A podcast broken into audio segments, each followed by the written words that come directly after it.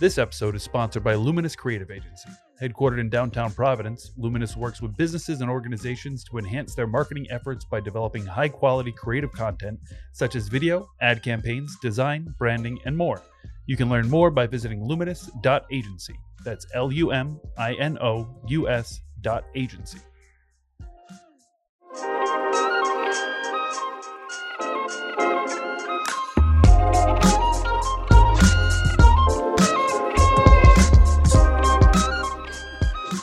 Welcome back to the Hey Rhodey podcast, where we take a deep dive into the people of the Ocean State. As always, we are your hosts, Nick and Sasha. Hi, guys. We hope you're doing so well in the new year. Today's episode is so fun. We are here with Lois Harada. She is part of our Who to Watch list from Providence Monthly, which should be on stands now, where we highlight 10 people and organizations in our community making big change in our beautiful city. So today, conversation with Lois, I'm already like a huge fangirl of her because I just think she's awesome in so many ways. We discuss it in the episode, but Lois designed my wedding invitations and created some cool pieces for the actual reception. So she will forever be like very much in my heart, and I love her so much. Yeah, she's a really fun person to talk to. She has a lot of things going on, one of which is a residency in Colorado that happens in the spring. We chat all about that, but it sounds really, really cool and like a great place to be. Yeah, she'll be there for 5 weeks. She also has some other projects coming up. An ongoing project for her is Rename Victory Day, where her goal is to come up with a new sort of like name for VJ Day, where Rhode Island is the only state that still celebrates it for some odd reason. She also has My Home Court projects coming up where they put art installations on basketball courts in communities. So that's really cool. And then she has the Interlace Grant, and with that, she's working on a project called Wish You Were Here. So all those things can be kept up with on her Instagram page. She also works at DWR Letterpress, where she does things like design wedding invitations that are so cute. Yeah, and then we go on our famous tangents and talk about a few other fun things like colloquial sayings that are somehow connected to printing, which we would have never known about, letterpressing, and all kinds of other fun things. And I think you're going to really enjoy this conversation. Yeah, Lois is fantastic. I'm so excited she's on the Who to Watch list. She's bringing art to communities in a way that's not the typical sort of, you know, paint or photography. It's a very different letterpress, and screen printing, all that stuff is so different, and it's so fun to be able to watch her create all these really inspirational and cool pieces that are connected to her heritage and her life. And it's cool for people to see people upkeeping a very old practice. Letterpressing is among like the oldest versions of printing and print pressing, and we even go into the fact that there's like one guy that still does all of the maintenance on those presses because it's such a specialized thing. So the whole thing's really interesting. She's a very interesting person. She's very fun, and I think you're all going to enjoy it a lot. Yeah. Have fun, guys. Have fun. Are we recording? We are now. Yay. Hi, Lois. I'm so happy you're here. Hi, thanks for having me. This is so exciting. Oh my gosh, see, I'm already so nervous. Just don't be nervous. No, it's totally fine. When Nick and I first started doing this, we were like so nervous every time. And you can definitely tell, like in the first few episodes, we sound like way more nervous. And now we're like, hey, it's cool. Hey. Yeah, no big deal. Cool. What's going on? So I have to say before we like get going, Lois, I'm a big stan of yours because I just think I'm a fangirl and I think you're incredible. And for any listeners, Lois actually designed my wedding invitations at DWR Letterpress, and they were so cute. Oh my God, Sasha. You did such a good job. Those were so fun to work on, and we definitely show them to clients as like a sample of... You don't need to keep things traditional. Yeah. You can keep things a little bit more fun, a little bit more colorful. So thank you for coming to us. Oh, my God. Well, I've been following you for a long time. And I know when we were doing the Who to Watch list, especially last year, you had all these cool art projects. Then I'm like, I know that she has cool things brewing in the new year. So for our listeners, tell us about yourself, how you ended up in Rhode Island, why you love what you do. Yeah, so I've been in Rhode Island since 2006, and I came to study printmaking at RISD. I got really lucky. I'm originally from Salt Lake City, and I had a great public high school that had a really strong arts and printmaking program. So when it came time to decide on colleges, my high school art teacher said, "Hey, why don't you try this school, RISD?" And I was like, "There are so many hard vowel sounds there that don't make a lot of sense." And so I ended up applying to RISD and to the University of Utah. Luckily got into both and decided, let's try something that's a little farther away because most of my family is in Salt Lake City. Mm-hmm. And I just really fell in love with Providence and got to know the city, particularly in junior year and senior year. Got off campus, started working at AS220 in their print shop. Oh, cool. Yeah. That's awesome. It was such a lucky break. And I'm thankful that job helped me see the greater arts community of Providence, and also just said, hey, I have a job. I don't want to move back to Utah. I don't want to move to New York. I've already got something going here. Let's keep it going. And that was 15 years ago. So 16 years ago, I went to art school, not math school. So yeah. Heck yeah. Well, I'm glad that you came to Rhode Island and you stayed. Yeah. I mean, I think, the arts community here is so warm and welcoming. I think in a lot of places, there are always artists around, but there's something special about Providence. Everyone is so ready to share knowledge and information that's always just felt like a really special resource to me. Mm. So, how did you get connected with DWRI? So when I was at RISD, I really wanted to take a letterpress printing class, which the printmaking department didn't have at the time.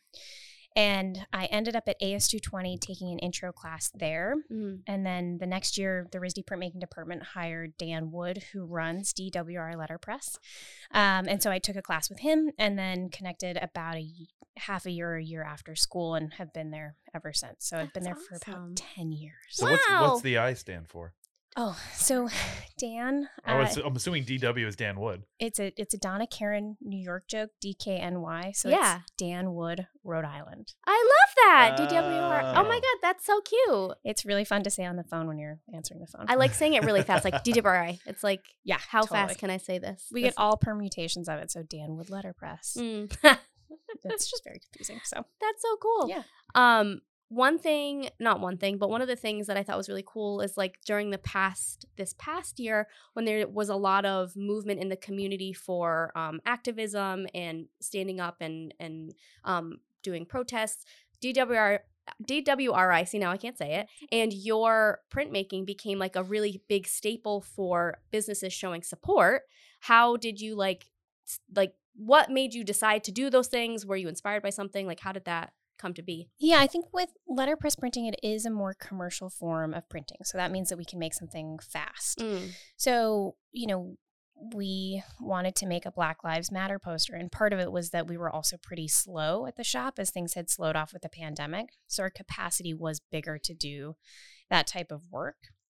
And for us, it was a great chance to say, hey, we have these resources. How can we help share them? Mm. And so we've done some other posters and, sometimes we're able to support a march or a rally if we have enough time or notice or capacity. Mm. And again, there are lots of shops in Providence doing this work and a lot of shops that are doing it better than we can. I think at the end of the day, our shop is commercial. So we're trying to do a lot of custom jobs and work with clients. So again, it really is just a capacity question. So we're happy to help when we can. Yeah. Do you have a vision in mind before you do something like that? Or do you just try a bunch of different things and whatever sticks? Yeah, there's usually very little planning. But because we have a lot of movable wood type in the shop, we can go in and say, I've got 2 hours. Mm-hmm. I know that I want the poster to say this. Mm-hmm. Let's try option A. Okay, great. Or let's try option B. Okay, great. And let's just get it printing as soon as we can. So. And I know that this whole conversation isn't just about letterpress, but can you... Wait, what? It's not. And it's so funny because I was just going to say, Nick, have you ever been to a letterpress before? Yeah, 100%. Because he shot there. You there. Yeah, but I was going to say, can you explain to listeners what letterpress printing is? Sure. So letterpress printing is a form of mechanized relief printing. So if anyone has done potato prints or linoleum cut prints, it's the same thing. You're carving into a surface, applying ink, and then using pressure to pull the ink off the surface of that printing block. Mm. So letterpress means that we're using a lot of equipment to do that mechanically. Did I just talked in a big loop there. No, that's all right. That's interesting. I'm like, wait, you press it. There's pressure. You're lifting ink. You're putting ink down. I didn't know any of that stuff. Along the same lines, I just found out the other day. I was listening to something, and the term uppercase, lowercase comes from press printing. Mm-hmm. And it was when the press, the pressman, I don't know if that's the right word for it, had a case, and the uppercase letters were on the upper part of the case. Exactly. Lowercase were on the lower part of the case. And it never even dawned on me to question what that meant. And then somebody said, I was like, wow, that makes a ton of sense. And I think that actually the cases were combined during the California Gold Rush. So instead of having two separate drawers for the type, they put it all together to kind of streamline things as things were traveling west. Yeah. And letterpress has a ton of other like fun sayings, like mind your P's and Q's, I think is also a letterpress phrase because the letters are backwards. So P's look like Q's. And then I think coining a phrase too. So when you lock up type on a letterpress press, you use a spring-loaded coin. And so you're coining a phrase. Oh my God. This is crazy. This is so much trivia. Make notes, everyone. That's incredible. Yeah. So I feel like when I've seen you at DWR Letterpress, it's so cute because you're so good at your job. And then I had brought some friends the last time I went in, and they had both been like super interested in like seeing how like letterpress works, and it was so cute because it was like a snap, and you were like, let me take you on this tour. And like you were so detailed about everything, and I was like, oh, this is crazy. So I guess like what makes someone get into letterpress? It's so specific, and there's so many like actual moving parts in doing it, but also literally and parts, you know. So like how did you get into it? Yeah, I mean, I think for me, so I studied printmaking at RISD, and it's a lot of slower forms of production. So etching, screen printing, lithography, and they're all great, but there's usually a higher cost and overhead with those presses and those processes. So people lose touch after school pretty commonly. And so for me, I thought, I don't want to make prints in this method because they're often inaccessible to other people because they're just slower to produce. So in taking a letterpress printing class, I knew I wanted to A, learn more about using text in my work, and then B, also figure out a way to make work faster so that I could give it away, sell it for cheaper, or just kind of flip what the art market decides is a good price for a print. Yeah. So to be able to work at DWRI is great for me because I get, you know, hands-on technical experience, bringing jobs in and out of the shop, but we can also use the presses at the end of the day to help produce our own work. And that studio access is really, you know, important, especially these days. And there's so much specialized equipment there. You know, as you've been there, it's like a museum of it's crazy printing presses. How much of your equipment is still made and you bought new versus old and you guys have to upkeep and fix? That is a great question. So I think most of the equipment is not new. They're just not really making any of that machinery anymore. So we are lucky that people recognize our name now, and we've been around for so long that when a shop is closing, people will call Dan and say, hey, the shop is closing. Can you come take a look? And then, you know, if you take one press, it's kind of easy to put some other presses on the truck and drive them all over. So he's done a really good job of reforming from machine hoarding. But periodically we do say, hey, we're doing more foil stamping. We need a press that specializes in that. And so we will start to look for machinery. And also, too, you know, the oldest piece of equipment that we're running is from 1912. Wow. And things do break. So it's always kind of a challenge of finding a replacement part, because to get something milled is going to be $1,000 versus finding custom fabricated. Exactly. You know, apart from finding a whole other machine that you can just use for parts, which is probably going to be cheaper. So it's really a mix. And Dan does a ton of the maintenance work himself. And he's just so mechanically oriented, which is great. And we also have a traveling repairman who comes up from Tennessee maybe once or twice a year to help look at some of the really specialized equipment. And is that how rare that repairman style is these days, that you have to bring somebody up from Tennessee? Yeah. Well, yeah. So he has a business where he repairs the machines that do our typecasting, so Linotypes and Ludlows, and he makes a circuit. So he says, hey, I'm going to be on the East Coast from these dates, and shops will sign up and say, hey, yep, I'd love a visit. Please come in. Mm. He's really nice. And his whole model is, I want you to work with me while I repair the machine. I want you to take a video. I want you to learn about maintenance so that you can do preventative care before something actually breaks. That's smart. So, That's smart. And I think it's just him left. He's like, he's hopefully people learn how to do this so I don't have to keep coming. Yeah, he's like, make sure you take videos because I won't be here for It's so specialized. So. Yeah. You had mentioned before in the shop getting to use the equipment for your own work. And I think that's a really good transition to chat about what you've done in the past, especially, like I said before, I really got to know your art and your freelance, I guess freelance I hope is the correct term, your freelance like art projects and shows through like the last, especially like 2020 into like early 2021. So if you want to chat a little bit about like your personal thing. Yeah, for sure. And I'm really excited this year. You know, I've got some projects coming up that we'll talk more about, but I also just moved into a studio space at The Works. Ooh. And I'm really looking forward to that. I haven't had a studio space outside of my apartment in a long time. Cool. And they have a full print shop there. So I'm excited to have a home base. That's incredible to really like utilize and like, you know, nourish your own personal art. And maybe declutter your apartment a little bit. OMG, Nick got it. Yeah. Totally. I was trying to take like the cute emotional and Nick was like, no. In my brain, I'm like, that's half the reason I have looked at studios before too. I have so much like camera equipment piled up in my closet that should have clothes in it that I would love to. Yeah, I love to move somewhere. Yeah. So I'm excited to have that as a home base. And then, you know, I've got some things in the works and I'm also planning to continue my work around a project that I started a few years ago to get people to rethink the naming of Victory Day in Rhode Island. Yeah. So I think that this year will be a bigger series of posters and maybe a billboard depending on, you know, where things lie or if I get on top of things early enough. So we had actually chat because we have a little like back and forth before our guest comes in so we can kind of be like, okay, what is this person doing? Well, yada, yada. So we had discussed the VJ Day thing a little bit earlier. Why? So because there's so many other states that have just gotten rid of it altogether. Yep. Why a push to name change it rather than remove it? Sure. So we live in Rhode Island. It's beautiful. You know, Victory Day is the second Monday of August. It's a beautiful beach day. I don't want to necessarily get rid of that day. Yeah.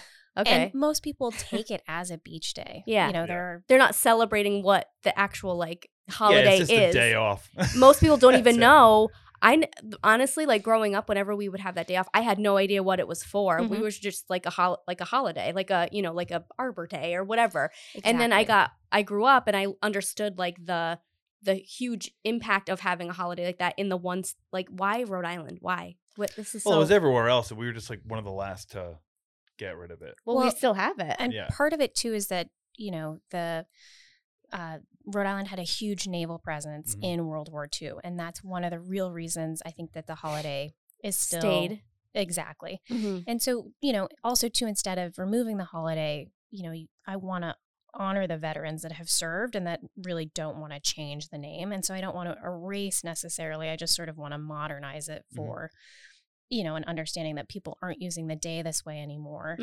And to understand that, you know, it's hurtful to other communities. So you want something that's more inclusive, I think. Yeah, that makes a lot of sense. And even the fact that you are, you know, I think either way, if we all wanted the holiday to be no more, or if we wanted to change it, I think that your approach is really cool and like modernizing it to include, like you said, to be more inclusive, but to also be like, okay, this is not like, we're in 2021. This is like not the best use of like a holiday or like, you know, shining a light on something that does not really need to. It's also just that tact is more apt to take off. Rather than just saying like, I want to get rid of this because of this thing. And you get a group of people being like, no. Exactly. Versus trying to say like, we could still keep the holiday, but change it to fit modern times. And people say, oh, okay, maybe. Yeah, exactly. Know? And I think that approach is something that I use in a lot of my work. The, you know, sort of like, hey, I want to present something that's visually interesting or invites you to ask a question and isn't just, hey, I'm telling you this. Yeah. I want people to kind of become a little like invested. Be in on it. Yeah, that's exactly. Really smart. So in that conversation too, brings up a lot of other holidays and why we celebrate them, why they're called what they're called. And there are lots of artists in town doing really cool work around that, including Eli Nixon, who just wrote a book about a holiday they're calling Blood Tide, which is about horseshoe crabs. That's also really cool. So, I'm not alone in the work that I'm doing. So. Yeah. And I thought about that. I think last VJ Day, I'm going to come up because we were talking about the fact that it's like the last state that still did it. And, my thought wasn't even about that day. Mm-hmm. It was, I've always thought that since it happened, I've thought, it's crazy to me that 9/11 isn't a memorial federal holiday. Mm-hmm. And the fact that like Rhode Island still has VJ Day, but we don't have a memorial holiday for 9/11 just seemed really crazy to me. Yeah. And that's part of, opening that conversation of like, oh, shouldn't we just have more paid holidays in general? But we're just stuck at a certain point, and it's really hard to get anything changed. Yeah. And do you have, since starting that, what has been feedback from the community and from the people you've talked to? Has it been positive? Has it been troubling? Has it been negative? A bit of both. It's been a little bit of both, as Nick, who can see my face. So, as an artist, to me, I think having a public persona as an artist is something that I know I need to have, but is always kind of a struggle. So I have a website and Instagram where people can leave me whatever comments they'd like, which around that time of year is usually like, yay, great job, or like has some really exciting slurs and swears. I bet. In strange combinations of sentences. So jeez Louise. No punctuation. Oh my God. So all cap. Uppercase. Yeah. Very good. So, part of it is being able to roll that off and to be able to reach out to people who are supportive. And I think for me, the next step is figuring out legislative change, because I've kind of done my part in getting people to think about it. And I'm working with a few people in the community who have expressed interest in also changing the name. So we're slowly moving towards that. That's incredible. Do you have names that you want the holiday to be called, or can you say them? Oh, yeah. So, okay, cool. I think the whole idea around the first series of posters was coming up with alternative names. So, Ocean State Day, Beach Day. Oh, fun. Mayor's Bay Day, because there is a Governor's Bay Day. Yeah. So, I'm pretty open. It seemed like Ocean State Day was the one that kind of hit a nice middle ground for people.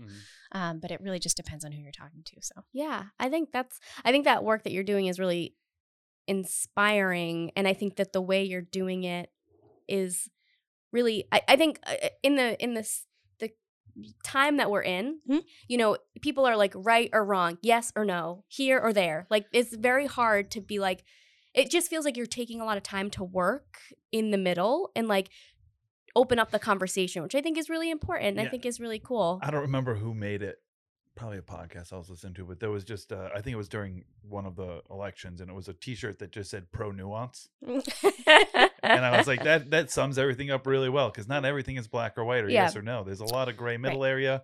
Not everybody feels the same way about something. Everything is worth the discussion, whether you like the discussion or not. Exactly. And I think especially now, things are so split that it really is hard to figure out where to actually have a conversation. But that's one of the reasons that I really love posters and that art form, is that you print a poster, it goes out, it lives somewhere else. People put it in their windows, people have it in their walls. So to me, it's a nice way to get work out. And the Black Lives Matter poster that we printed, it's great to see that around town. But also we have a friend who hung it up and is now in this battle with their HOA. Oh, geez. About like, oh, we don't, no signs allowed in general. It's like, well, you haven't told anyone else that. It just seems to be this Black Lives Matter poster. So, that's kind of the other side of it. So. Yeah. It's so like tricky, and it sucks. It all just sucks. And I have heard of I've heard of HOAs. They have all kinds of insane rules, but like people only want to argue their side of a point anyway. Yeah. And they don't necessarily see that their side of the point doesn't necessarily make sense or is hypocritical. Yeah. You are going somewhere. I'm going to jump really quick into change topics into 2022, because you are going somewhere. You're going to Colorado. I am. So I will be at Anderson Ranch in Colorado, which is an artist residency for about 5 weeks. That's starting incredible. In mid-March. Yeah, that's super really excited. Cool. That's so. What are your pieces going to be like? What are you promoting anything specific? Are you doing new art? Is it some reused art? Like, how does that work? That's a great question that I am also still working out in my brain. So, you know, for an artist residency, there's often an application process where you say, hey, I'm going to go. These are work samples. This is what I'll work on. Mm. And of course, things can shift by the time that you get there. But for a residency this length, I'm planning to do some new etchings, because that'll be a facility that I haven't really been around a lot lately. Mm-hmm. And then also just try to take some time to do some research and planning, because one of the great things about a residency is that you just have time. Mm-hmm. There's often not really a schedule. It's really up to you. And so that kind of rest and reflection period, I think, is just as important. So you're going to Colorado, which boo, because you're not going to be in Rhode Island, but so proud of you. I think this is so cool. How dare you leave? That's not fair. Okay. I hope so. Have you been to Colorado before? I have been to Colorado before, but not to this residency program. Cool. And so it's going to be new and exciting. Exactly. And I've done some other residencies in the past, and it was always something that I think as a younger artist, it's tricky to break into, because I think a lot of residencies like to see a residency on your CV, which is kind of a loop if you don't already have one. Okay. Because it is a shared workspace. So I think there's an element of wanting to make sure that you can work with other people. Mm. We have an entry-level job, but you need to have work experience. You need to have all the experience to be here. Wait a minute, what? Exactly. So you have to have like years and years and years of experience, but you just graduated from college. Yeah. Sorry. Oh, and okay. I really use the RISD Career Center more as an alum than I did as a student. And they had some really good advice of saying, like, hey, look for a new program that doesn't have as many applicants, or look for a program that really matches the work you're doing instead of just, you know, applying to a bazillion things. That's awesome. And that's such a cool, like, feather in your cap. Yeah, and I just looked it up, because that's what I do when I'm sitting here and I'm at a computer, and it looks really cool. Yeah. And it also looks like it's right near at least a mountain chain, which I think Colorado kind of is. But, like, it seems like a great place for, like, inspiration and like just like kind of being out in nature, and it just, that's a much better, I'm trying to think of the right way to put it, like incubator for new stuff. It's quiet, you know, lots of hiking, so we love that. That's so cool. Are you so it's in the spring? It'll be in the spring. Very nice. And bringing up on the conversation of 2022, I feel like your list of things you have going on is like a mile long. And that's so cool, because you have so many different things happening. So can you tell us and our listeners just some of the other projects you have going on? Yeah. So one thing that I'm also really excited about is I was awarded an Interlace Grant this year. Woo! Yeah, which I'm so thrilled to be in the group of awardees that have lots of other amazing Rhode Island-based artists. And so with that funding, I'll be working on a project called Wish You Were Here, which is going to be a series of large-scale screen-printed posters based on WPA-style travel posters. So Works Projects Administration posters. You'll recognize that visual style if you look it up. It's very graphic, very glossy. Really romantic views of different, you know, visit the West, etc. Yeah, that was the old postcard style thing, right? Yeah, exactly. But I'm going to spin that idea and use different Japanese American incarceration sites. Oh, and that's something that my work has been about for the last few years, because my grandmother on my dad's side was interned at Poston, Arizona, and it's something that she really didn't talk about, but that I've been, you know, going back through my artwork, and then also talking to family members. And there are a lot of artists like me in the same boat of, oh, we know our families went through this, but nobody actually mentioned it. No one talks about it. Exactly. Mm-hmm. And so with that project, again, it's kind of bringing people in with the visual style, and then making them start the conversation, learn more about it, want to do their own research, have their own conversations. Exactly. And with those posters, I'm actually also buying a penny smasher or a penny press, which, you know, you've seen them at the zoo. The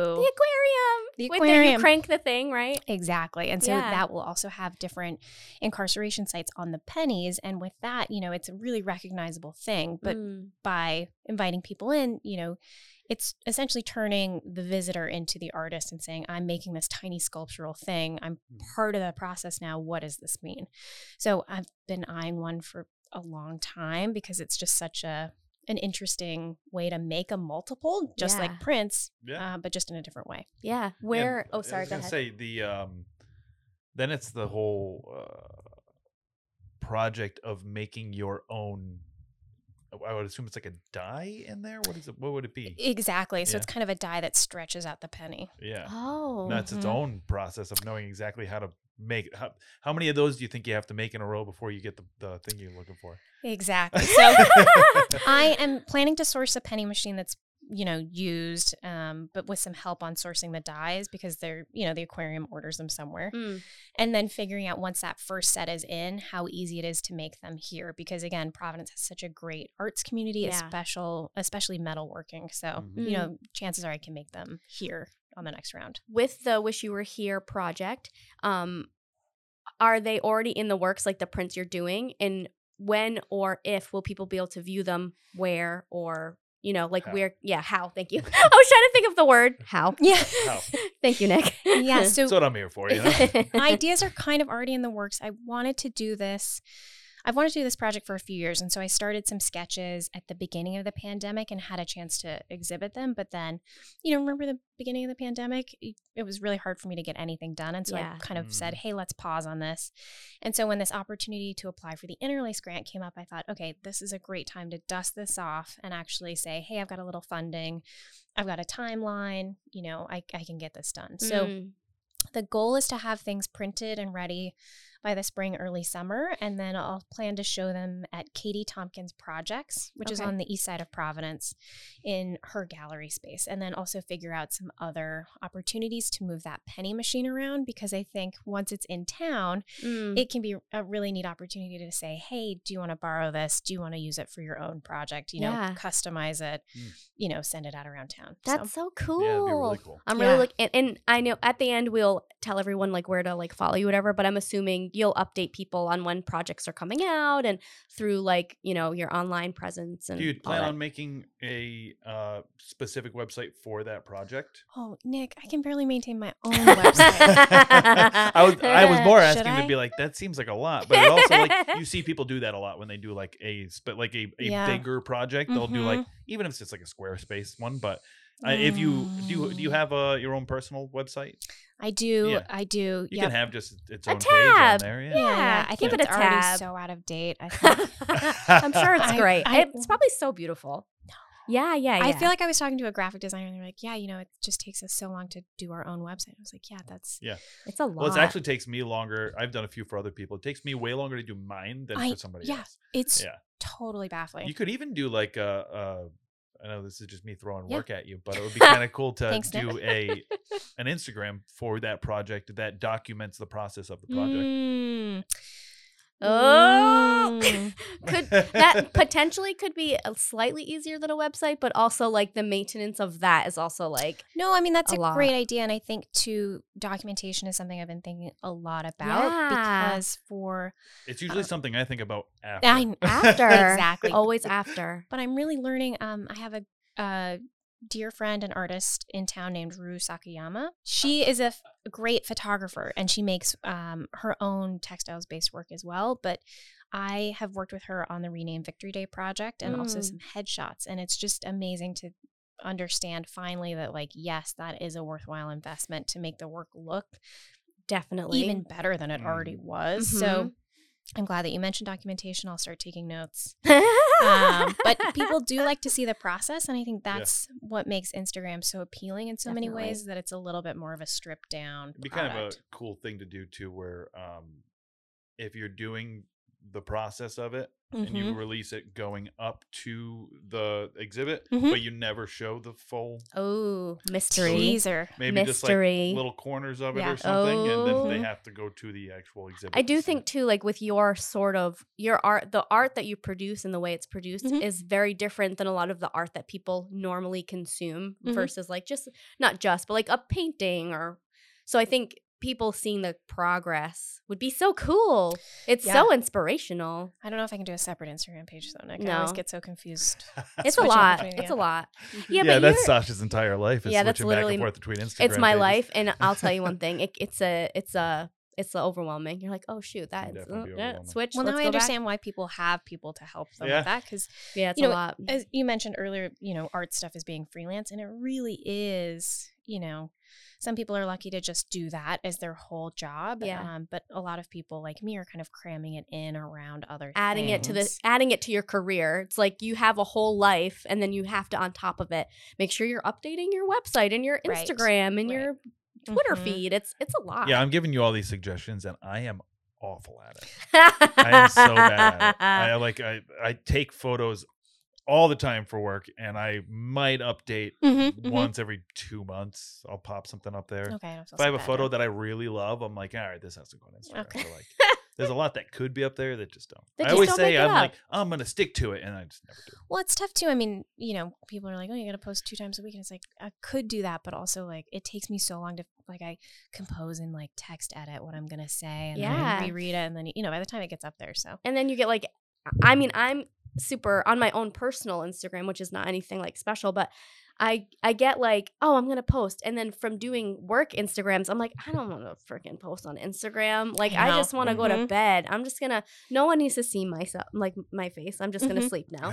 Well, and it's a great reminder that those are so curated. So sometimes people will come up to me and say, "Oh, I know you from Instagram." I'm like, you have to remind me if we've actually met before. Yeah, give me some more info. Right, I'm starting from zero. So I think social media, especially in the arts community, has done a lot of great stuff in the fact that people can again consume different types of art that you might not have known even existed, but also you said it's a lot of work, it's a job on top of a job, and also it's so curated, and sometimes people don't realize that it's as curated as it is, so they're like, hey, I know you, and you're like, no you don't.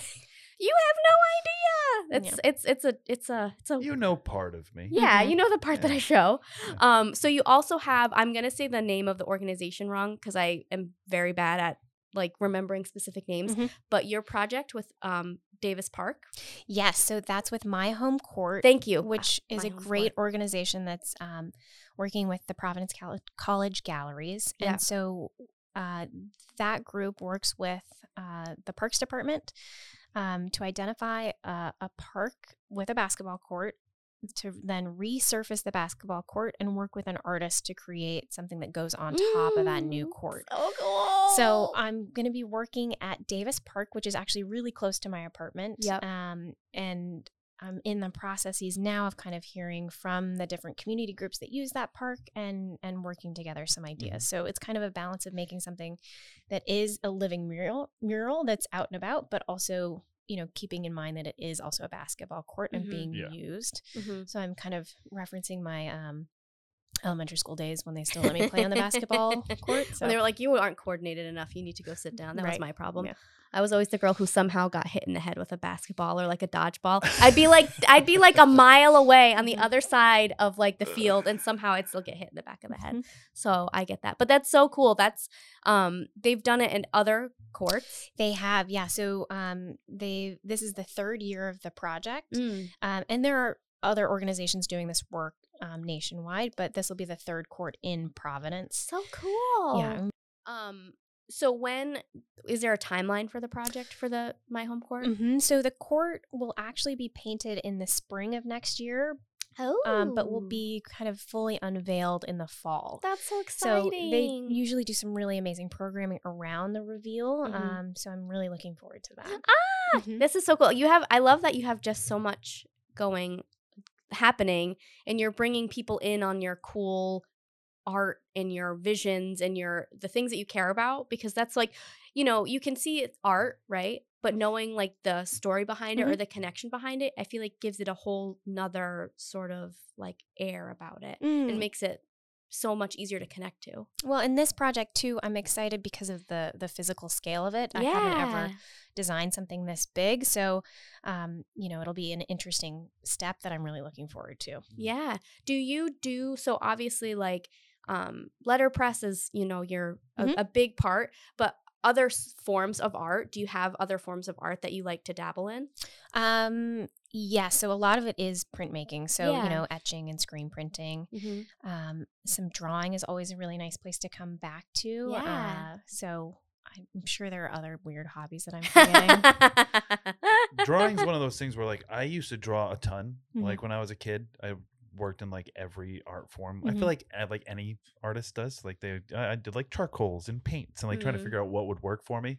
And it's one of those things where I never make time for it. And then every once in a while, I'll sit down and draw again. I'm like, oh, man, I really like this. I need to do this more often. I gotta start doing this more. Yeah, totally. I used to spend like 6 hours doing a portrait, like just sitting there drawing out a portrait. And that's like nothing compared to, I've seen some of these Instagram accounts where people do like, I see it a lot with like dogs, but you also see it with people where they do these hyper realistic, like colored pencil drawings. Oh, wow. That are like, it looks like a photo. It's like that's got to be like 50 hours, 60 hours to do one thing, which is nuts. But yeah, and that's definitely not my style at all. Me either. I never have been a very technical drafts person, so I really like Sumi ink and doing a lot of washes. Mm-hmm. But that's I think why I'm so excited to have that studio space at The Works, is to have office hours and to just kind of go in and have a little bit more space to kind of play around. Yeah, exactly. Do whatever you want. Yeah, there's something.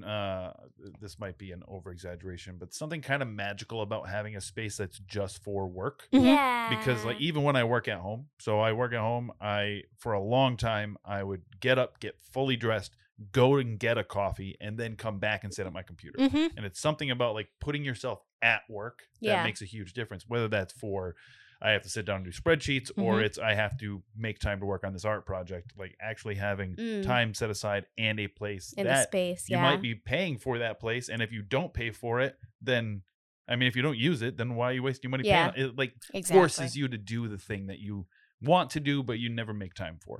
Totally. Yeah. It's, I think that's going to be, especially for the new year and all the projects you have coming up, I feel like it's going to be a really good space for you to like, I had a feather in my. Sasha just got distracted by something on her sweater. I had a feather on my sweater. Like, it must be from a pillow. It looks maybe a comforter. That's so weird.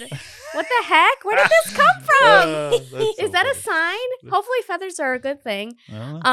Lois, you are just like so cool. And I am so happy that you are part of this list. And I think in the art sector of Providence, there's, like I said, there's so many different forms that you can see that it's cool to have someone who specializes in something that people might not even realize how intricate and how much work and time and design really goes into it. So I'm excited for you to have this opportunity to be like, heck yes. I also am. Yeah. So thank you so much. I think for me, knowing that next year is going to be pretty busy. One of my goals is to try and leave a little bit more space for joy and celebration and just accepting these moments of recognition, which sometimes I have a hard time doing. Yeah, I'm with you. Yeah. You're doing a great job though. Yeah, this is awesome. You're so wonderful. And you have so many, not only is your work wonderful, but you as a human being, you're so fun to know and to get to know more. Where, if our listeners would like to keep up with you, where's the best place? Probably the internet at this rate because of the COVID. Yes. Yeah. So I'm sure I will give you a list of links for my website, my Instagram. And then at a certain point too, I think DWR Letterpress will start to do open houses again. So also feel free to come in and check out the shop. Yes. Because it is such a fun place to see. It's so cool. It's so much fun. Well, we appreciate you giving us your time, and we can't wait to see you soon. We're having Nick. Thank you. Don't awesome. Thank Nick. Bye, Nick. No, thanks for you. I'm doing nothing. No, and we have our fun Who to Watch party coming up in January. Obviously, we are planning that. It's on January 18th at 6:00 at the Narragansett Brewery on Tockwatton Street in Providence. Is that the street name? Oh my God. Yes, it is. And you're going to hear this at the end of every episode. So just get used to it. And if you want to get to actually see and talk to our cool Who to Watch people, because they are honestly too, I feel like I can't sit in the room with them because they're all just like too cool. They emulate this like awesome energy. Come to our party and hang out. I can't wait. Yay! Can't wait. Thanks. Right. Thanks, everybody. Bye, guys. Bye.